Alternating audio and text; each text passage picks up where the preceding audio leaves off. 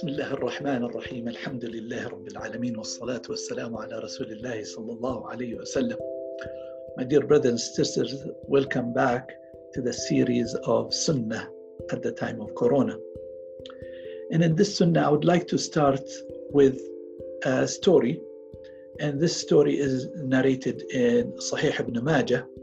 and Amr ibn al-As is the one that reports this story, where he says that the Messenger of Allah, may Allah be pleased with him, was passing by and he saw Sa'd ibn Abi Waqqas, the great Sahabi, and he was performing ablution. Sa'd ibn Abi Waqqas was performing the wudu, the ablution. The Prophet wasallam, he said, What is this excess? Sa'd ibn Abi Waqqas, he responded by saying, Is there excess with water in ablution?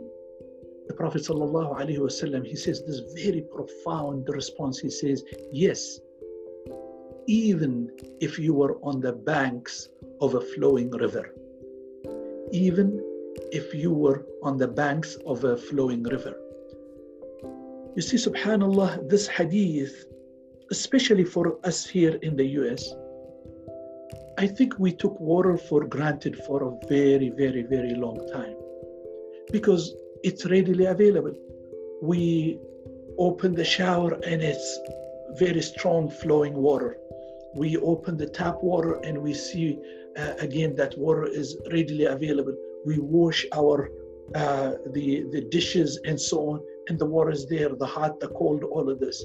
We took things for granted, and it was only at this time of Corona, in the early days when people were panicking that people were traveling distances because they wanted to get some water to store just in case there won't be abundance of water. And this aspect is what many parts of the world are actually continuously struggling with water, as simple as that.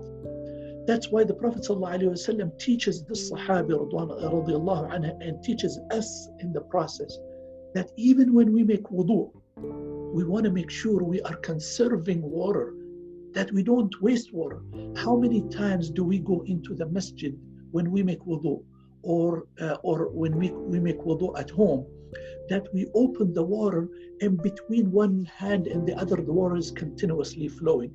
Many of us, including myself, Allah used to be guilty of this, and I have learned this just recently to actually control myself and make sure that when when I'm washing my hand, I open with the left, you know, the water wash, and then just close it while I actually wash my arm and uh, my forearms and so on, my face. In between each step, the water is actually closed.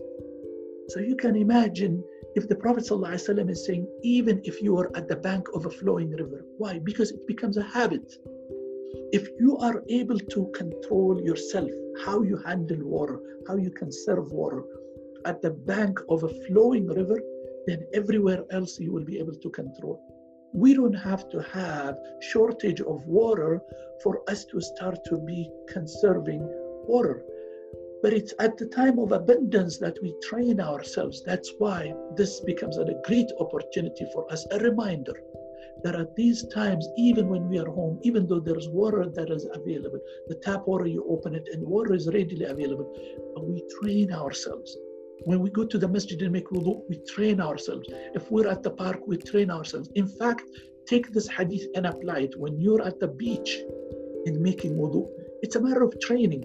Course, the amount of wudu you're going to make is not going to reduce anything from the ocean.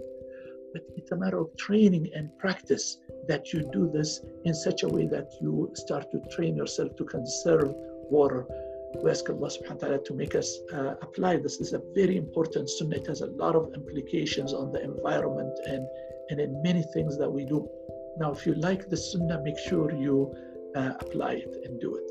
And if you really like it, make sure you share it with others. وصلى اللهم على سيدنا محمد وعلى آل سيدنا محمد.